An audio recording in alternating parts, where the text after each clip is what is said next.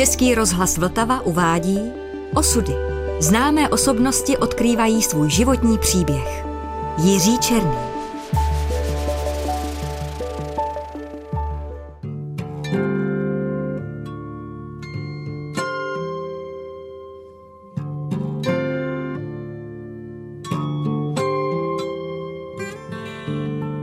Já jsem na té volné noze se uživil vlastně velice dobře, protože tenkrát jsem měl jednak jméno z Mladého světa a jednak z rozhlasu, protože v prosinci 1964 jsem začal s Mirkou, se svou první ženou, dělat pořad, který se jmenoval 12 na houpačce.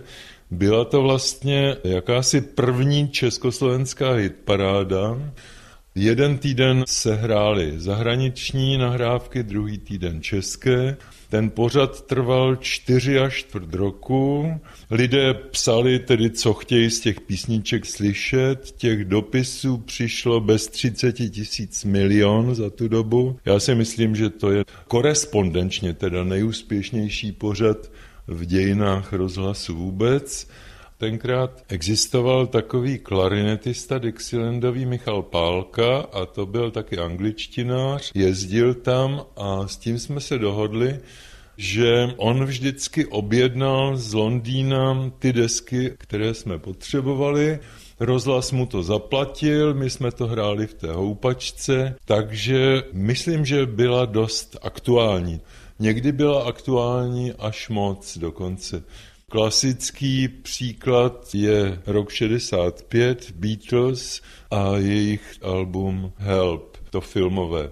Dostali jsme to v době, kdy tady ty nahrávky nebyly a my jsme se rozhodli, že tam zařadíme hned dvě písničky od Beatles. Tak jsme tam dali Yesterday, což bylo naprosté novum, protože tam byla jenom akustická kytara Paula McCartneyho a smyčcový kvartet.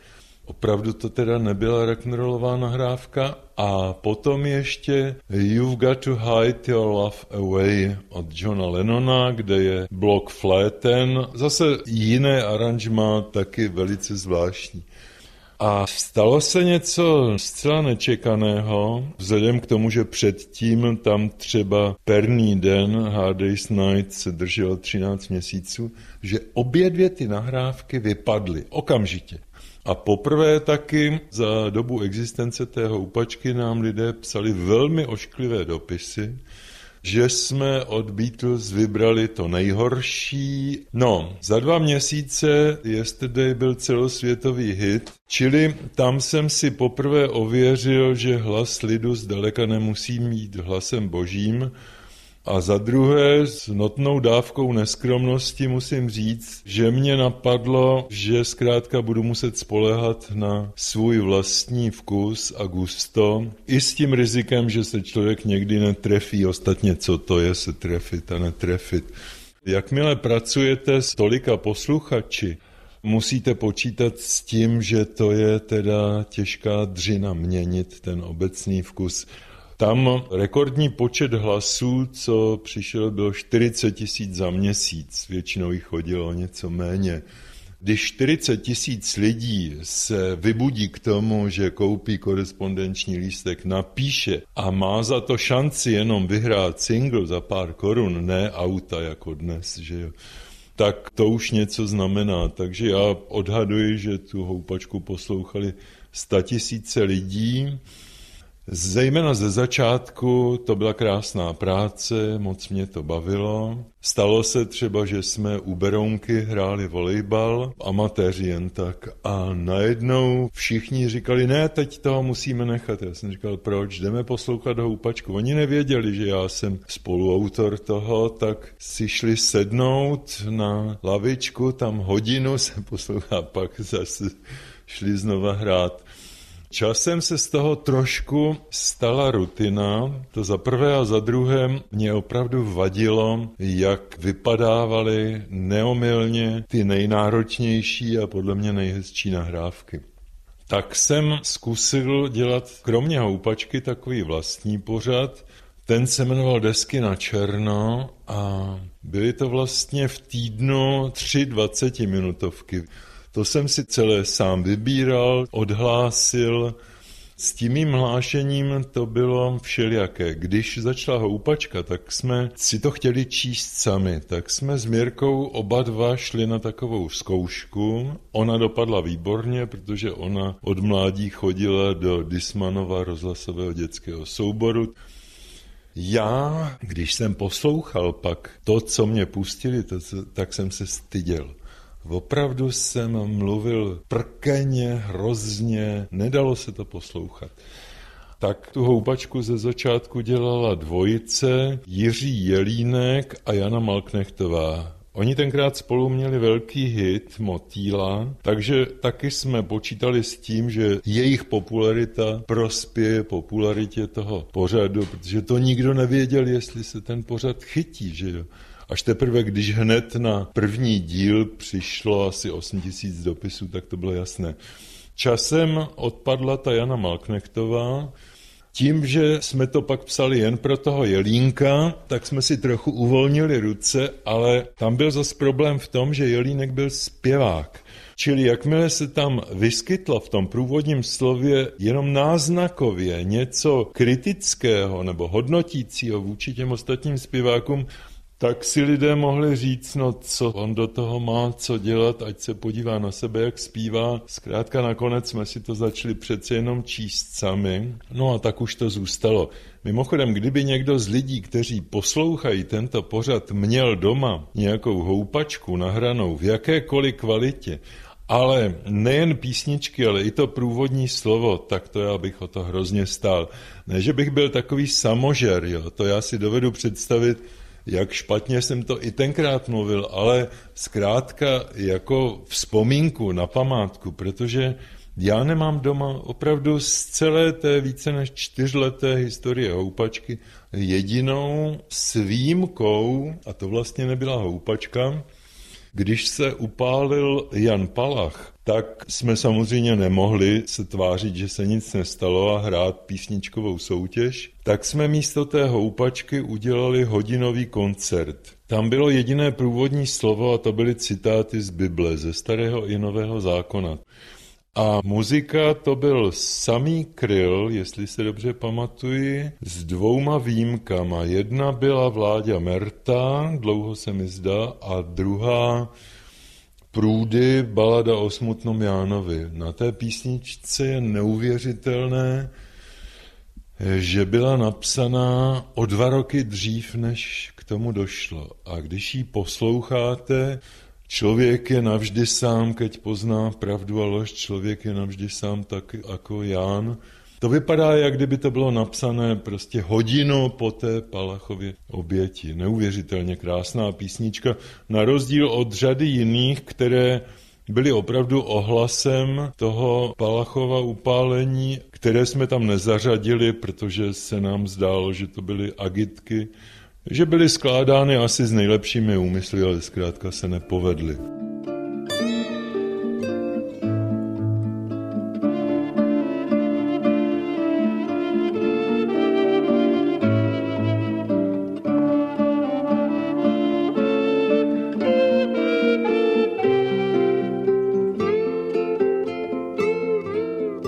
Houpačka skončila velice rychle a jednoduše.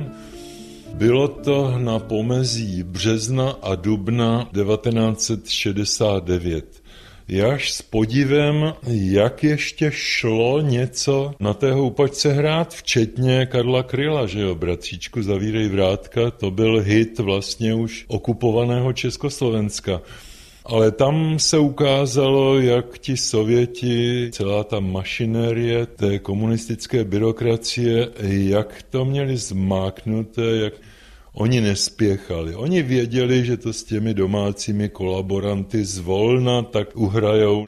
No a až to došlo k těm takzvaným hokejovým událostem, kdy po vítězství našich nad sovětskými hokejisty z jara 69 někdo vymlátil výkladní skříň Aeroflotu a tenkrát my jsme zrovna měli houpačku a do té jsme zařadili písničku Běž domů Ivanem. Mirka říkala, hele, dáme to tam, je potřeba těm lidem nějak zvednout náladu. To jsem si sice také říkal, ale zároveň jsem věděl, za prvé, že ta písnička je opravdu agitka. A za druhé, aby se to tam mohlo dát, tak musíme obelstít vlastně své nadřízené v tom rozhlase spolupracovníky a obelstít je asi na čtyřikrát. Takže my jsme vymysleli, že v tom průvodním slově, které jsme dali schválit, dali Boru Baslerovi, to byl šéf redakce malých hudebních žánrů, že si místo Jaromíra Vomáčky vymyslíme, že to zpívá Jiří Štědroň, pak, že je to melodie schystané operety. Já jsem volal Jaromíru Vomáčkovi, teď jsem mu to do telefonu říkal, já byl přesvědčený, že on na to nepřistoupí, že řekne, to mě chcete zničit. No, a on, on to byl velký strandista. To se málo ví, protože on psal takový malá černá kočička zasněte lampiony, já chci vidět tmu. Takže on do toho telefonu řekl, jo, no to by šlo, samozřejmě.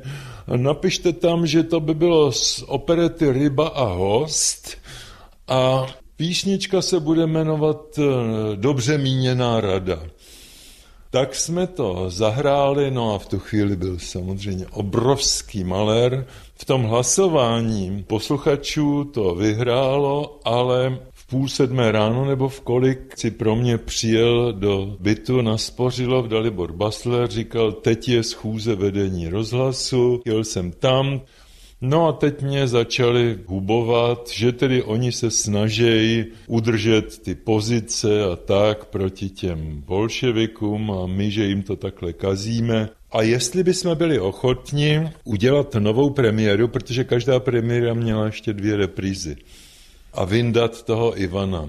Já jsem říkal, no ano, to by se dalo, že bychom teda udělali a oni říkali, no a pak ještě jednu věc, ono je tam taky bratříčku zavírej vrátka s krylem a to taky by se muselo dát pryč. Já jsem říkal, no tak to je vyloučený. Protože to normálně se tam drží na základě hlasování, tak to jsem řekl, že ne tedy. Oni řekli, že teda dočasně ten pořad zrušej, No a ta dočasnost byla podobná jak ten dočasný pobyt vojsk tady u nás, čili houpačka na začátku dubna 69 skončila a zase musím říct, že to bylo možná dobře, protože kdyby oni nás to nechali dál dělat, tak ono by to tak pomalu vyhnívalo a takhle aspoň jsme za sebou práskli dveřma, takže ta Mirka možná měla pravdu. Hloupé bylo, že pak celou další dobu, těch 20 let, v rozhlase se říkalo, on ten černý hudbě docela rozumí, ale to je nespolehlivý člověk. On nás tady všechny obelhal, on riskoval naší existenci, jemu o nic nešlo, on stejně nebyl zaměstnaný, to měli pravdu. Mě nikdo odnikat vyhodit jako z práce nemohl. Ale na druhé straně se mi ta zbabělost té hudební redakce zdála teda upřílišněná, protože ono se nestalo nic jiného, než že Daliboru Baslerovi ten měsíc vzali premie. Jo. K žádnému hromobytí tam nedošlo. No a já jsem si v tom rozhlase opravdu pak v podstatě se dá říct 20 let nevrznul, Až těsně před listopadovou revolucí se odvážil Jaroslav Daniel Navrátil mě pozvat k některým pořadům, toho si někdo všimnul, takže to velmi rychle skončilo. A musím říct, že když jsem jezdíval tou Vinohradskou ulicí a teď jsem viděl, jak ti lidé z toho rozhlasu odcházejí a vcházejí, tak mě to mrzelo. No, já mám rozhlas strašně rád Mnohem radši než televizi, to se vůbec nedá srovnat.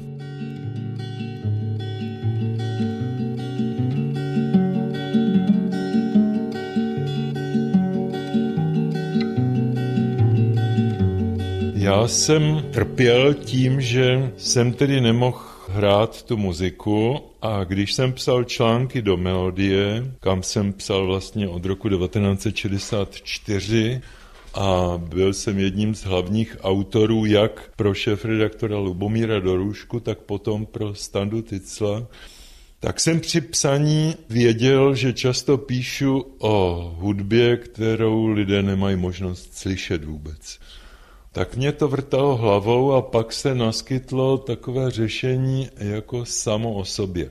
písničkářské združení Šafrán, což byl Jarda Hudka, Petr Ludka, Vláďa Merta, Dáša Andrtová, Zuzana Homolová, Burian Dědeček, ale hlavně to celé organizoval Jiří Palas, Šafrán vymyslel takovou soutěž pro hudební kritiky, soutěž o zlatého blbce. Já jsem se na to velmi přichystal, přinesl tam velký gramofon s troubou, desku předválečnou zpíval takový operetní baritonista Holzinger a ono se to jmenovalo Buď zdrav, ty milý důstojníku můj tak to lidi zařvali smíchy. Zkrátka jsem to vyhrál, tu soutěž, byl jsem zlatým blbcem a mě při té příležitosti napadlo, dik já bych vlastně mohl dělat takovéhle pořady. A druhá inspirace byla daleko starší. Já jsem v druhé polovině 50. let chodíval do divadla D34 k E v Burianovi. A protože jsem byl fanda, tak jsem tam byl i na takovém večeru, který on pořádal. Nehrálo se divadlo, ale Burian stal na jevišti. My jsme mu posílali otázky a on na ty otázky odpovídal jsem si řekl tak a tohle já budu dělat v druhé polovině. V první půli budu hrát, co chci sám a v druhé půli se bude hrát na přání posluchačů, teda oni si mohou jen přát to, co mě se vešlo do té tašky a dávat otázky. No a tak v 71. roce jsem začal dělat pořad, který... Chtěl jsem, aby se to jmenovalo Desky na černo, tak to se jim nezdálo to na černo, jo tak tam budeme říkat antidiskotéka, jako že se netancuje. Anti to byla taky podezřelá předpona, takže nakonec se to jmenovalo nějak rockování, přičemž to C bylo teda v závorkách. Myslím, že žádný ten název není moc chytře ode mě vymyšlený. Když se tam napíše Jo Černého, tak to už se stalo na Moravském Slovácku, že v Mikulčicích přišly stařenky v krojách protože se domnívali, že Joška Černý tam bude. Ale mě ten pořad bavil, baví a asi je to pro mě to nejzajímavější, co dělám. Jsem zapomněl říct, že mezi tím jsem se rozvedl, znova oženil, vzal jsem si Jitku, která je kunzhistorička, takže tady, co děláme ten rozhovor, na letné žiju od roku 72.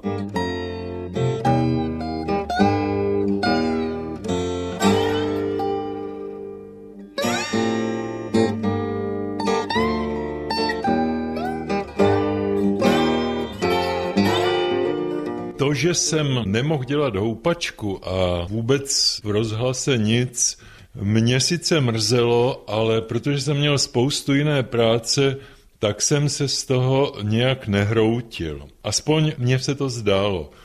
Ale jednoho dne jsem z ničeho nic takhle po ráno cítil, že upadnu, nic mě nebolelo, netočila se mi hlava, nějaká slabost na mě šla tak jsem se takhle pomalu skládal k zemi, tak jsem pak chodil na různá vyšetření a doktoři mě přesvědčili, sugerovali, že to je důsledek toho, co mě potkalo v tom rozhlase. Bral jsem nějaké prášky, do té hlavy mě zapínali, no prostě jsem si připadal skutečně jak těžce nemocný ale dělal jsem si z toho legraci a musím říct, že ta motolice, že to přešlo asi za 14 dní a nikdy už se to potom nevrátilo. Ale já jsem se začal trošku bát, že se neuživím. To, co si vypíšu v melodii, vydělám na těch antidiskotékách, to je málo. Tak jsem se nechal zaměstnat v tiskárně Mír v Legerově ulici. Tam jsem pracoval dva roky a kromě korigování finských textů to docela šlo. Někteří lidé tenkrát po Praze rozšířili, no ono se nedá říct fámu. Byla to tak napůl fáma. Říkali, no Jirka, ten je úplně odbitej, ten chodí normálně jako dělník s bandaskou do práce, ten jako novinář skončil v Suprafonu někteří redaktoři tomu opravdu podlehli, takže já, který jsem do té doby, do roku 72, dělal několik výběrů ze zahraničních interpretů Boba Dylena, Simona Garfunkla, Jacques Brela, Charlesa Aznavoura a další a několik textů, tak najednou mě přestali tuhle tu práci zadávat. Zkrátka jsem viděl, že to nebyl ode mě dobrý tah s tou tiskárnou. A z Lidové školy umění mě nabídli, abych tam učil dějiny populární hudby, dějiny umění a takovéhle věci. Tam jsem teda byl od roku 73 do roku 77. Tam já jsem měl úvazek 15 hodin týdně a přitom jsem psal do melodie, jezdil všude možně. Můj odchod z Lidové konzervatoře po čtyřech letech, to byl teda můj třetí vyhazov v tom socialistickém systému. K tomu došlo na základě udání na to, co jsem povídal při jedné antidiskotéce. To bylo v Čáslavské ulici na Vinohradech Tenkrát v 76. státní bezpečnost vymyslela tu nehoráznou štvanici na český underground, to znamená na skupiny Plastic People of the Universe, DG307, ale i mnohé další, prostě na underground jako takový. Chystal se soud, zavřeli je, a doktor Jiří Němec mě požádal, jestli já bych pro obhajobu, mám dojem, že to bylo pro doktora Motejla tenkrát, nenapsal takový jako posudek na muziku a pokud by bylo potřeba, jestli bych ho nepřečet tam. No, já jsem chvíli přemýšlel, protože mě bylo jasné, oč běží, ale pak jsem řekl tedy, že ano, ten posudek jsem napsal, mluvit jsem tam nemusel. Ale když už jsem se s těmi plastiky tak zblížil, tak jsem je pozval, aby někdy si přišli do té Čáslavské. To jsem neměl dělat. V sobotu Čáslavská měla začít, tuším, sedm večera, odpoledne už mě volali, že je maler, abych tam okamžitě přijel. Ne, neblbni, neptej se tak blbě. No, tak jsem tam přijel, tak mě řekli, že tam byli estébáci, ty prohlídli všechno, snad jestli tam nejsou letáky, nebo já nevím, co si o toho slibovali. Mělo to opravdu dobrodružný průběh. Okamžitě poznáte lidi, kteří tam nepatří. Přišli mladí estébáci i ze Slečnále v kravatách a no, jak do tanečních vypadali, okamžitě byli nápadní, strašlivě. A když ten pořad skončil, tak lidé, jako vždycky, přišli k tomu pódiu a ptali se mě na něco a tak. A teď já jsem viděl, jak tam tihle vyfešáčkovaní fízlové upřeně se koukají, asi zkoumali, co tam chystáme nebo ne. Po tomhle tam pořadu jsem teda věděl, že je zle, ale Šlo to normálně dál, nikdo to nezakázal a v 77. byla charta a vlastně to mělo souvislost s chartou. Jirka Palas, ten mi jednou řekl, hele, máš přijít k Petrovi úlovy, Měl jsem to za rohem v anglické, tak jsem přišel tam k ním do bytu a Petr mi dal přečíst chartu. To bylo o Vánocích 76. A já jsem mu říkal, je to krásně napsané, já jsem nevěděl, že to psal Havel, nebo hlavně teda. Mně se to líbí, ale já to nepodepíšu, protože to by byl můj konec. To bych si už vůbec nevrznul. A mě už vyhodili z rozhlasu a tak a já chci ještě teda psát. A on říkal, kamaráde, toto dramatizuješ. No, tak bohužel jsem to nedramatizoval. Tehdy jsme čekali s Jitkou, s mou druhou ženou, první dítě a jediné tedy. A já jsem 12. ledna dopoledne jel tramvají do porodnice na Albertov, kde Kačenka měla přijít na svět císařským řezem. Četl jsem si Rudé právo, článek Stroskotanci a zaprodanci, Teď jsem tam viděl, jak tam plivali anonymní autoři na moje kamarády, na Havla, Dinsbíra a tak. A byl jsem rád teda, že jsem to nepodepsal. Jakoliv mě bylo líto těch kluků, protože oni měli taky svoji práci, svoje rodiny že jo, a dělali tam z nich ti komunisté trhací kalendář bylo schromáždění v Národním divadle, kde teda se hromadně podepisovalo takovéto prohlášení, což v podstatě ten název, který tomu pak lidé dali anticharta, no tak ten byl zcela oprávněný. Zpěváci si mysleli, že z toho vybruslejí v čele s Pragokoncertem, který vedl doktor Hrabal, ten samý člověk, který se propůjčil k té hnusné pomluvě Marty Kubišové, k tomu nařčení z pornografie a tak.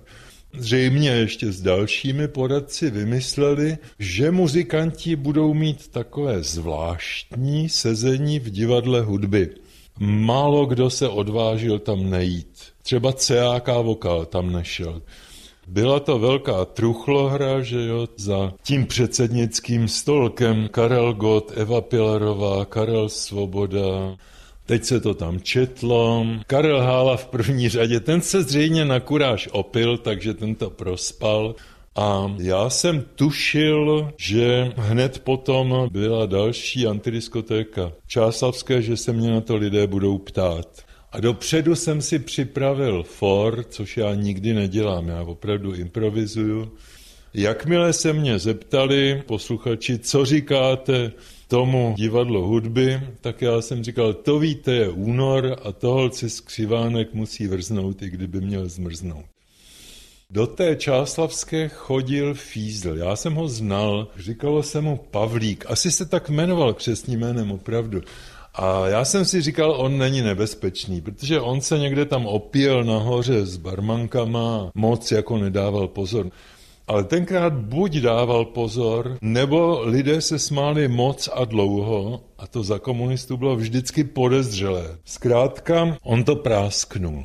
Vyžádali si od pořadatelů z té Tesly záznam. Každý pořad se nahrával.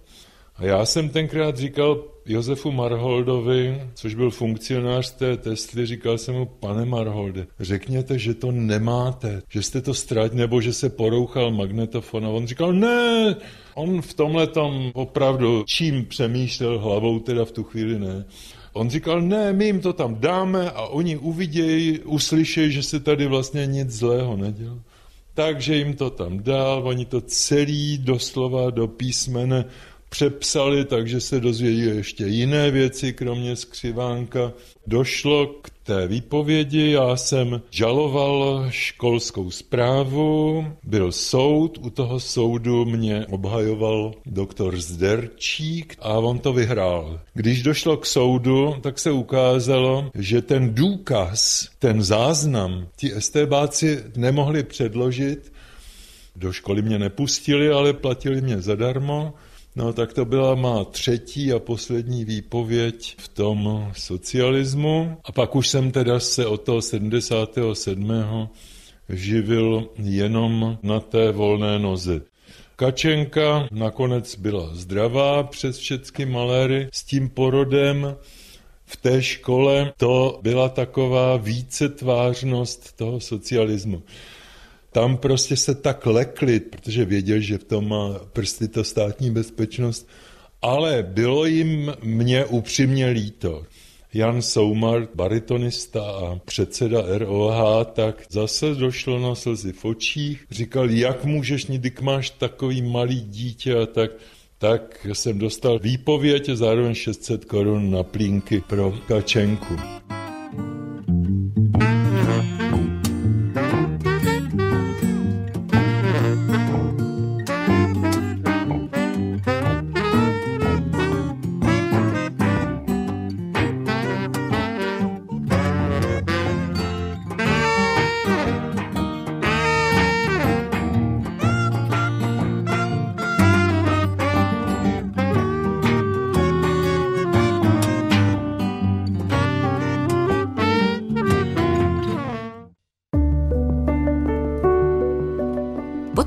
Osudy připravil Český rozhlas Vltava.